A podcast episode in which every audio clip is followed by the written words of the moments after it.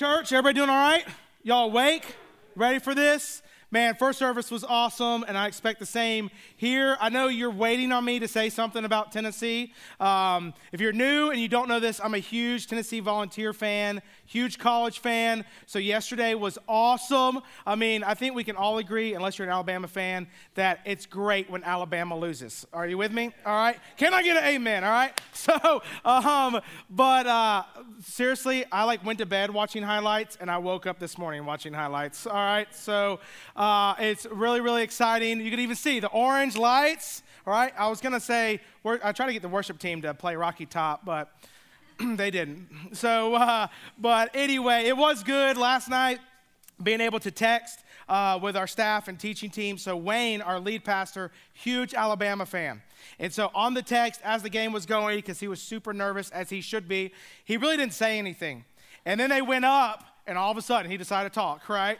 And was like, oh, this is making me nervous. And so, then we fumbled the ball. If you watch the game, Tennessee fumbled the ball close to the end zone. They picked it up and scored, went ahead. I think there was like four minutes left. I was like, that cost us the game. Wayne uh, sent me a text. He said, I don't know. It takes us six minutes to score a touchdown, and it takes you 30 seconds. And so I was like, yeah. And so then, if you didn't watch the game, this is what happened. We had, Tennessee had 15 seconds left. We did two plays and kicked the field goal for the win within 15 seconds. So I text him back, and I said, looks like we only need 15 seconds. you know? So uh, I told uh, I told them on the text tomorrow in the office. I'm entering in the office like Ric Flair. Like seriously, I'm gonna be like, you know. Uh, and he Wayne said enjoy it for three weeks because that's when we played Georgia, and that would be huge because Dallas is a Georgia fan. Pat, Ashley, Will Bray, Josh Pratt. So five staff members that are living in sin, and they don't don't share that, okay? But anyway, uh, but no, it, feel, it feels good. So I'm excited, but I'm more excited about just this series of what God is doing in our church. And if you remember, if you were here last week, we started a brand new series called What If. And really, I mean, it kind of I don't know about you, this just even studying this and looking really kind of punches you in the face. It's not very encouraging in a lot of regards as we are looking at what if we use our time our talent and our treasure or our resources to impact the kingdom of God and advance the kingdom of God more so than our kingdom. And I think we're all guilty of this. That's why it's so convicting. I talked about this last week is anytime you start to talk about how we manage our time and our abilities and our resources, there's something that convicts us because I think each of us could be doing more or we're mismanaging what God has given us. And so I think it's so important for us to talk about this in the short week or the short series uh, for three weeks. Last week we talked about time and we looked at Ecclesiastes and we saw that, you know, we're not promised tomorrow. And we really have no idea that what God has, He's the one who is the author and the maker of our days. And so for us to, to really, as the psalmist writes in Psalm 90 as he prays, teach us, God, to count our days. Now, there is just something about us that we need to live with a sense of urgency and a sense of gratitude each and every day as we're not promised tomorrow to make the best use of our time. And so we talked about that last week. and this morning, as I was preparing, I was thinking about this, and I really kind of kept thinking about this problem that our society and our culture faces.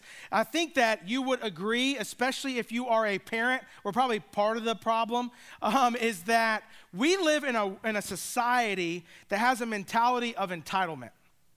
We just live in a world, I think it's one of the biggest, um, you know, epidemics in our world where we just have this sense of you owe me or I deserve that. How many times have we heard in life, um, that's not fair? Or if you're a parent, you tell, you know, you're talking to your kids and they tell you something and you're like, why? And they're like, because. You know, have you ever had your kids do that? I'm like, because nothing. You know, this is, I'm a dictator of this household. You know, this isn't child centered parenting, you know? Uh, and so I rule, I, I rule this thing, you know, kid? And so we live in this world that does this, and I, I was thinking about this, it kind of hit me. So earlier, I think I remember, I can't remember if it was this week or last week, I was in Chick fil A. And I love Chick fil A, right? It is just, they baptize it, and it's just Christian chicken, right? They baptize that stuff in the oil, you know, Father, Son, Holy Spirit, all right? And so I just love Chick fil A. And I think we can all agree that Chick fil A has revolutionized the fast food industry. I mean, we, we have seen they make tons of money. They're closed on Sundays. How do they do that? Everything. And I think that, that really the secret is while I do love their food, what they sell is customer service and a clean environment and all those different things. And so, but it's, a, it's really interesting that a, a change of perspective for us. I was in Chick fil A and um, I can't remember exactly what happened, but I think I had pickles on my sandwich and I wasn't supposed to have pickles. And like the thought crossed my mind, like, why do they put pickles in my sandwich? This is Chick fil A. You know, have you ever done that? Right? And it's like, you know, there's been times where I'm like, I'm supposed to have a Coke Zero, not a Diet Coke. They taste different, okay? Or whatever the case may be. But then it hit me. I'm like, you know what? And th- this is truth is that I would rather have a mess up in Chick fil A than a mess up in McDonald's. Are you with me? I would rather wait five minutes in Chick fil A than five minutes in McDonald's. And it's just one of those things. When you wait at McDonald's, five minutes seems a lot longer than five minutes. And more than likely, you're not going to get it right. And let's be honest, the ice cream machine is going to be broken. All right? So don't try to get a McFlurry. But it's one of those things that we have like this sense of entitlement that I'm like, I'm in Chick fil A, and because they've raised the bar in expectations of customer service, now all of a sudden, I'm like, you know, I'm thinking they should, they should be at this level. And, and it, it, think about it like, I would rather be there and it be wrong than be in McDonald's. You with me? It's like this sense of entitlement. And uh, my kids play sports. And, and maybe we can disagree on this, but I'm a firm believer that, you know, that kids need to learn how to lose. And so these sports where it's like everybody's a winner, we don't, you know, everybody gets a medal and a trophy, and we're not keeping score. I'm like, no, you're a loser. You know, Alabama lost, okay? Alabama lost. Tennessee won, you know? And, and, and there's got to be winners and losers. And it's okay for me to look. My kid, uh, my youngest kid had a basketball game. They got smoked yesterday. I think it was like 54 to like 24 or something like that. I'm like, sorry, kid, you lost. you know, you don't get a tr- trophy for that. But we live in a world that's like, that's not fair. And so the danger of that society, that mentality, is what ends up happening is that it creeps in and bleeds into the church. And what ends up happening is that the church, instead of being a place of community to have a sense of belonging, it becomes a commodity to be consumed. And so, a lot of times in churches, especially in America, we enter the doors of the church with a checklist of all of these things that need to happen. And when we leave, we say things like this uh, That was an okay message. You know, like they didn't really, those weren't my favorite songs. I really wish the kids' ministry would do X, Y, and Z, and it, it would really be perfect. And, and here's the, now I think as a church, obviously I have a biased opinion. We do incredible things really, really well. But we are full of people that are imperfect. So we're gonna make mistakes. But at the same time, we should be looking at this place as a community, not this consumeristic mentality of entitlement that, you know, I gotta find this for me in this. And it, it's really, really interesting um, that we have that mindset. Now, I'm going to step on some toes with this next comment, and that's okay. I might even break your foot, all right? Is that with this, think about this, we often want the church to meet all of our needs, but unwilling to give to what the church needs. Think about that. we want the church to meet every single criteria in our checkbox. The pastor does this, the music does this, it has small groups, it has missions, it has kids' environment. And I, and I don't, I'm not saying that's wrong for you to think these ways, but we have to reciprocate and not to say, not what's in it for me, but what can I give? We see the early church in Acts chapter 2 and Acts chapter 4 that the early church were about meeting the needs of one another. It says they met, they devoted themselves to the apostles' teaching, to the breaking of bread, to communion. They shared possessions. When one had needs, somebody would sell things to meet the needs of those people. That's the kind of community that they had, that they were in this together.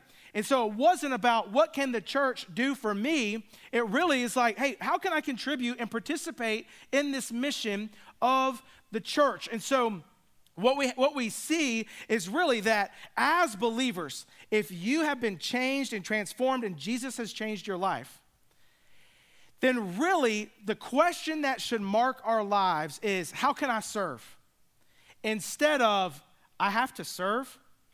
You, get, you see the difference there? That we should have this heart and this posture of taking the time that God has given us and saying, How can I make an impact in the body of Christ? How can I serve in the church, with the church, alongside the church? And so, if you have your Bibles, turn with me to Matthew 25, the very first book of the New Testament, the Gospel of Matthew. And this is an incredible story. Uh, it's the parable of the talents. And um, man, I'll tell you, reading this, it, it should humble every single one of us. It should, at the very least, convict us of something of really the question are we being good stewards of not only just the time that God has given us, but the talent and the ability that He gives every single one of us? And whether you believe this or not, every single one of us, God has given us one, this life, but two, some gift, some passion, some ability to, to use for His kingdom. And so Jesus tells this amazing parable, this humbling, sobering parable to His disciples to really prove a point. And remember, parables are made up stories, made up illustrations to drive home one single point, and we're going to look at that this morning. So let's read together in Matthew chapter 25, starting in verse 14. Jesus says this For it will be like a man going on a journey who called his servants and entrusted to them his property. To one he gave five talents, to another two, to another one to each according to his ability. And then he went away. He who had received the five talents went at once and traded with them, and he made five talents more. So also, he who had two talents made two talents more. But he who had received the one talent went and dug in the ground and hid his master's money. Now, after a long time, the master of those servants came and settled accounts with them. Um, and he who had received the five talents came forward, bringing five talents more, saying, Master, you delivered to me five talents. Here, I have made five talents more. His master said to him, Well done, good and faithful servant. You have been faithful over a little and I will set you over much. Enter into the joy of your master. And he also, who had the two talents, came forward, saying, Master, you delivered to me two talents. Here, I have made two talents more. And his master once again said to him, Well done, good and faithful servant. You have been faithful over a little. I will set you over much. Enter into the joy of your master. And then he also had, um, he also who had received one talent came forward, saying, Master, I knew you to be a hard man, reaping where you did not sow, and gathering where you scattered no seed. So I was afraid, and I went and I hid your talent in the ground. Here, you have what is yours. But his master answered him, You wicked and slothful servant. You knew that I reap where I have not sown and gather where I scattered no seed. Then you ought to have invested my money with the bankers, and at my coming I should have received what was my own with interest. So take the talent from him and give it to him who has ten talents. For to everyone who has will more be given, and he will have an abundance. But from the one who has not, even what he has will be taken away. And cast the worthless servant into the outer darkness. In that place there will be weeping and gnashing of teeth. Encouraging words this morning, right? Man, what a hard, sobering passage. And you might think, just from the initial thought of this parable, okay, does this have to do with our finances? Because a talent had value to it. So, as the master is giving this talent to each of these servants, this master is about to go away. He's traveling, he's going to be away for a long time. And he gets these three servants and he says, Hey, here's five talents, here's two, and here's one.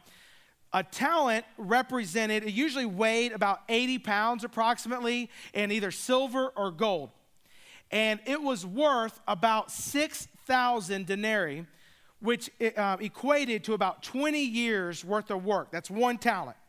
So think about this one talent is worth 20 years of work. Now, that's a lot of money. When you say five talents, right, to think that that is worth 100 years worth of work. But the principle of this parable is not a financial stewardship as much as it is what does the servant or the servants, what do they do with what the master has given them?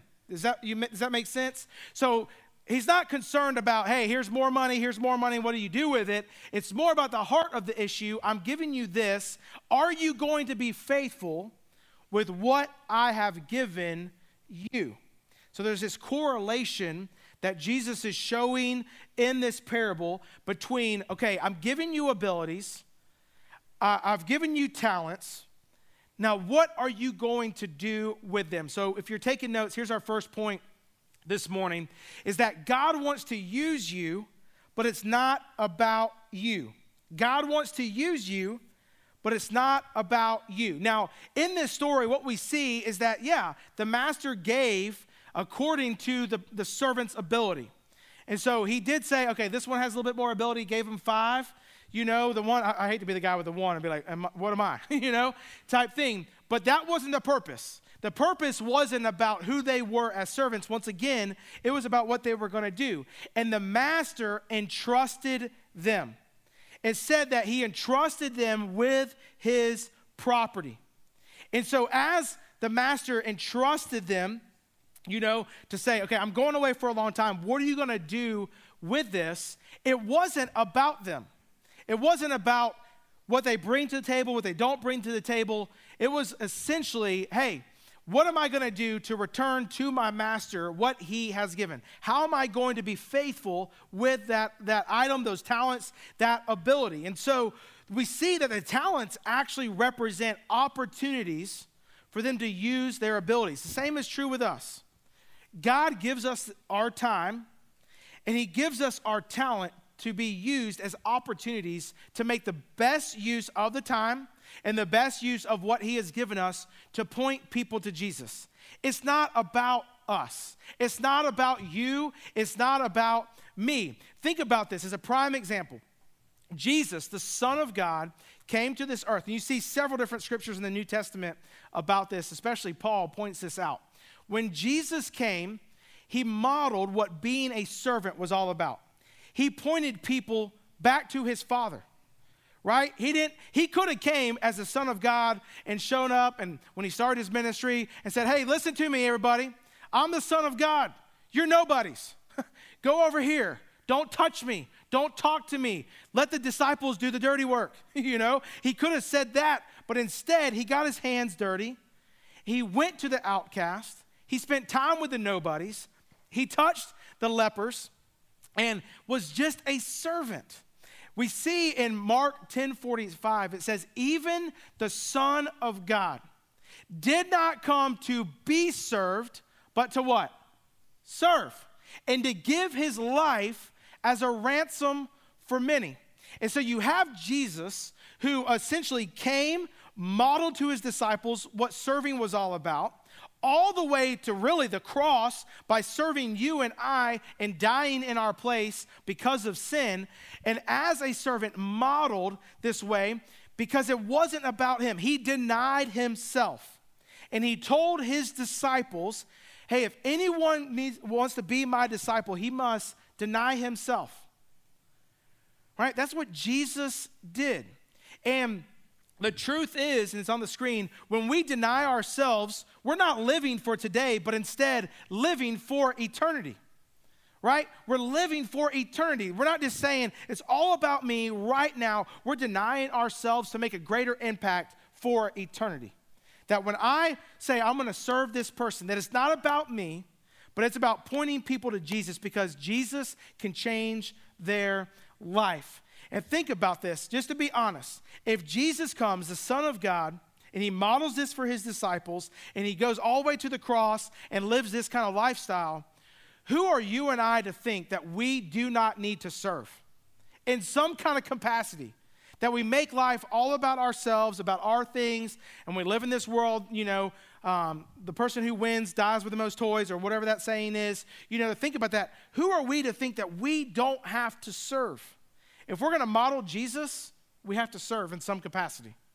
We have to use our talents and the time that God has given us to point people to Jesus, to be like Jesus. Isn't that the whole point of, of being a Christian, to follow Jesus and be like him? Are we going to fail? Absolutely. But for us to strive after that. And we see that serving is not about self, but self sacrifice. Serving does take us stepping away because it's not about us to say, God wants to use me, but I don't want all the fame. I just want to serve. I just want to do this. I want to do this or do this to point people so they can hear about Jesus in some way. In spite of me, in spite of my failures, it's not about me. I'm going to have to sacrifice some time. I'm going to have to sacrifice some things, but I want Jesus to be made famous. And so we see that these, the first two servants are faithful in that. The second point this morning is that God wants to use you, but you have to do something. You have to do something. So these first two guys in the parable, they go, and as they come and they give to the master, the master says, Job well done, good and faithful servant. I've given you little, you're going to be faithful for much. Come into my joy. Second guy comes with two, he doubled his talents, same thing. Did you catch the response, as harsh as it is, with the third one? The third servant comes. He's like, Hey, I hid it. I was afraid. I, I, buried it. And so here, you can have what you gave me. This, this is it. The response of the master was, You are wicked and slothful. Now, I don't know about you, but I, when I get to the end of my life, I don't want anybody to say I was slothful, okay? One, because it's a weird word, but two, not a way for anybody to describe you. It's not good. And the servant didn't say, Job well done, good and faithful servant. He said, wicked and slothful. Now, I'm going to be honest. The world that we live in, we would expect the master to say, hey, it's okay. We all fail. Let's do a redo. You know, we all get trophies. You know, I, I know, let's, let's use this as a teaching moment. And so, why don't you, why don't you do this again? I'm to give you 30 days teach, you know, why don't you journal about it, okay? And then bring it back to me. But what we see is the master didn't say that. He said, You are wicked and slothful. He actually, at the end of this uh, passage, he actually says, He calls the servant worthless. I don't want to be called, I don't want to be known as a worthless servant in the eyes of God. And you might be like, well, that seems a little harsh. God is loving. Man, I want, instead of that, I want job well done, good and faithful servant. Don't you? That with the time and the gift that He has given us, we have to do something with it. God doesn't give us time and talent to be lazy, passive, and to make excuses. He calls us to live with what He has given us to make the most out of the opportunity. I think what's so interesting is that this third servant, when he comes, he says, I knew. I, I, I knew that you, you didn't sow here and you gathered here. I, I knew you were a hard man. I think for many of us, especially in the American church, we know who God is. We at least know some kind of framework of what Scripture says about God. We know what He expects as believers. We definitely know the commands to serve. We see Jesus model it. I mean, think about this. The final days of Jesus' life are spent him washing the disciples' feet. I'm just gonna be honest, I love y'all, but if I had like two days to live, I'm not washing your feet, okay? But he chose to enter into the world in humility and to go out in humility, serving that way. And this servant, he knew who God was. He knew what he needed to do or was supposed to do, yet he decided not to. And if you really think about it to the point, selfishness leads to disobedience. I mean, I could teach that to my kids. How many times I don't know if you're a parent. I ask my kids why they wanted to do something, like, because I wanted to. Why'd you hit your brother? Because I wanted to. And it was disobedient because it was selfish. And oftentimes, when it comes to serving, we say things like this I don't have the time. I'm busy. Join the club. Everybody's busy. Everybody's busy. That's an excuse because we make time for things that are important to us, right? We make time for what we put as a priority and what we see as significant and important. I make time for the things that are important in my life. And as believers, as life happens and we get distracted and we go off all these different ways, especially if you're like me and you have ADHD, it's like squirrel, you know, and you run over here or run over this way. That for us, we should constantly be evaluating our lives and saying, are my priorities in line with Scripture and with what God wants? Because oftentimes we put all of our priorities over here and they're misaligned with the kingdom. And so we have to look and we have to say, okay, Am I being selfish? A- am I making things about me? Am I showing my kids that serving is important? Am I showing them the beauty of the church and, and the impact, not about getting just all my needs met, but meeting the needs of the church? It's so, so important for this. And you see, we make time for everything, but God calls us to do something. I love this. In Matthew 23, Jesus says this The greatest among you shall be your servant. He doesn't say the greatest among you is him who makes all the money. He doesn't say the greatest among you is the one who's popular.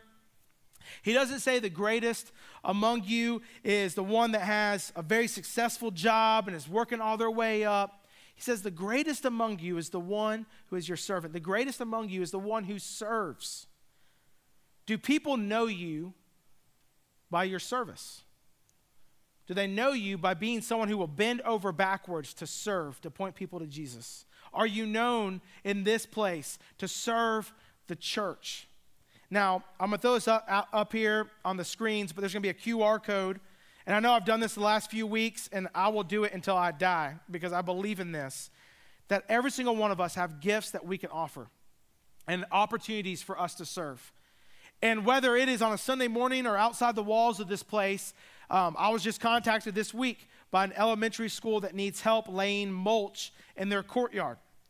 And so, a way for us to reach out to the community. If you're interested in that, come tell me. But this QR code, you can open up your camera, do that if you're not currently serving. I will tell you this, and I know it's like the good old 80 20 rule, but I would say 20% of our congregation does 80%, if not more, of the serving. And so, we need people to serve. So, this is a great opportunity. I'll take you to a link. You can say what campus and what area you feel like you're gifted, want to serve. I always say this man, if you hate kids, don't sign up to serving kids, all right? You know, don't do that. But if you're like, I can be a greeter, I can check in families. I love to. I can help in the parking lot. I know a little bit about production. I, I can do those things, or I, I want to do missions. However, you know, I'm praying that the Lord convicts you to show you you have to do something. Do not be passive, do not be lazy, and do not make excuses. You can do something. Plug in somehow. Get connected. You are never more like Jesus than you are when you're serving people, when you're serving the church, when you're investing into our kids and guests and all those things. So take opportunity. If you want to talk, I'll be down here a little bit later in the lobby. You can talk to me or one of our coordinators. We love to do that. Third and finally, this morning, God wants to use you, but no one may remember your name. Now, this is a kind of a weird point. And there's a, a great text in Ecclesiastes that really kind of shares a little bit of this. I'm going to read this, but we don't serve for a pat on our back. We don't serve um, for people to make us famous or any of that. We serve because we want to point people to Jesus. But listen to these uh, three verses in Ecclesiastes uh, chapter 9. It says, this is Solomon talking. He says, he says I, I have also seen the example of wisdom under the sun, and it seemed great to me. So he's talking about wisdom. There was a little city with a few men in it, and a great king came against it and besieged it, building great siege works against it. But there was found in it a poor, wise man, and he, by his wisdom, delivered the city, yet no one remembered that poor man. No one remembered him. He delivered the city by himself. He didn't have a lot of money, he had wisdom, and he delivered the entire city, but no one remembered him. We don't serve. I don't pastor. Our volunteers don't serve in kids' ministry. Our student volunteers don't serve in students. Our production, they don't serve that to get some bulletin and to say, hey, look at me. It's about pointing people to Christ. Because I'm going to tell you, there's something special. I'm just going to be personal for a second. My fifth grader came home a couple weeks ago. We were at lunch, and I'll be honest, our fifth grader, he has a hard time kind of articulating things. But our fifth grader came home and over lunch told us the entire story of Joseph. And he wouldn't be quiet, you know? And like the pastor and me, I was like, this is so good. Can we eat now? I'm, I'm like, want to pray. All right. Can we say the blessing? I'm ready to eat. He just like, and you know what happened next? And you know what? And you know what? And you know what? And he told the entire thing. That's why our volunteers do it. Not so someone says, man, volunteers are awesome, because our kids need to know Jesus. And our greeters greet because church can be overwhelming. When you come into a place and you might have baggage from a previous time at church, you don't know what to expect. For us to come into a place, this is a safe place, and we welcome people so we can point them to Jesus. And so I just encourage you. I don't, I don't know what that looks like, whether it's inside the walls of this place, whether it is in our community, in your neighborhood, at your job.